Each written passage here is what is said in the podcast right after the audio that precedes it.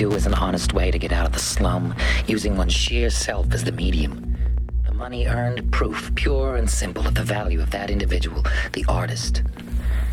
The picture a mother's son does in jail hangs on her wall as proof that beauty is possible even in the most wretched. And this is a much different idea than the fancier notion that art is a scam and a ripoff.